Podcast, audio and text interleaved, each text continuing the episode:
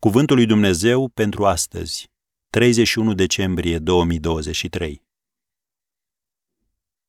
Decizii pentru noul an. Să alergăm cu stăruință. Evrei 12, primul verset. Susan Alexander Yates, faimoasă autoare și conferențiară pe teme de interes pentru cupluri, părinți, femei și așa mai departe, sugera cinci decizii pe care le putem lua în astfel de momente. 1. Împrietenește-te cu cineva care nu-L cunoaște pe Hristos. Dumnezeu ne poruncește să fim sare și lumină. Matei 5, versetele de la 13 la 16. Lucrul acesta nu se va întâmpla dacă ne petrecem tot timpul cu oamenii credincioși. Deși evangelizarea poate pare un lucru înspăimântător, vei vedea că Dumnezeu poate să lucreze și prin tine o a doua decizie de luat. Fii mai recunoscător. Obișnuiam să mă trezesc cu gândul la toate lucrurile pe care trebuia să le fac, la întâlnirile pe care trebuia să le am. Mă cuprindea deprimarea înainte să cobor din pat. Așa că am început să meditez la trăsăturile caracterului lui Dumnezeu, gândindu-mă cât este de minunat Dumnezeu. Și perspectiva mea s-a schimbat. În al treilea rând, petrece timp de calitate cu soțul sau cu soția ta. Pe vremuri aveam un petic de pământ cu zmeuriș. În primii ani aveam grijă de el și producea o recoltă frumoasă.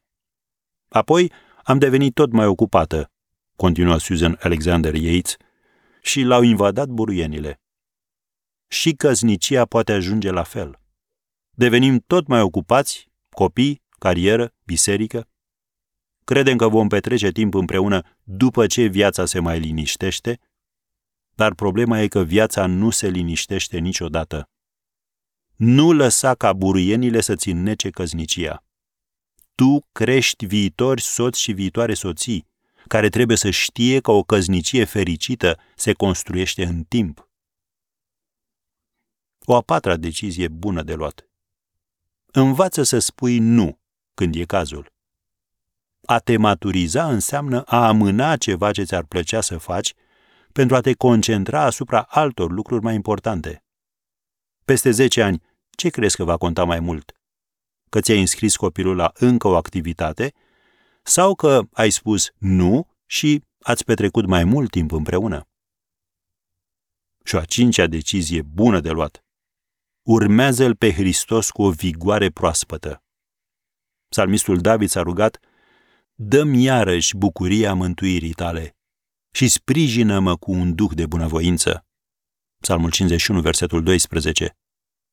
Schimbă lucrurile din rutina ta. Alege un subiect nou de studiu biblic. Începe un nou jurnal. Iar dacă te simți ruginit, roagă-te lui Dumnezeu să-ți descopere motivul. Așadar, să dăm la o parte orice piedică și păcatul care ne înfășoară așa de lesne și să alergăm cu stăruință în alergarea care ne stă înainte. Citim în Evrei 12, versetul 1. Și să încheiem cu versetul 25 din Psalmul 118. Doamne, ajută! Doamne, dă izbândă!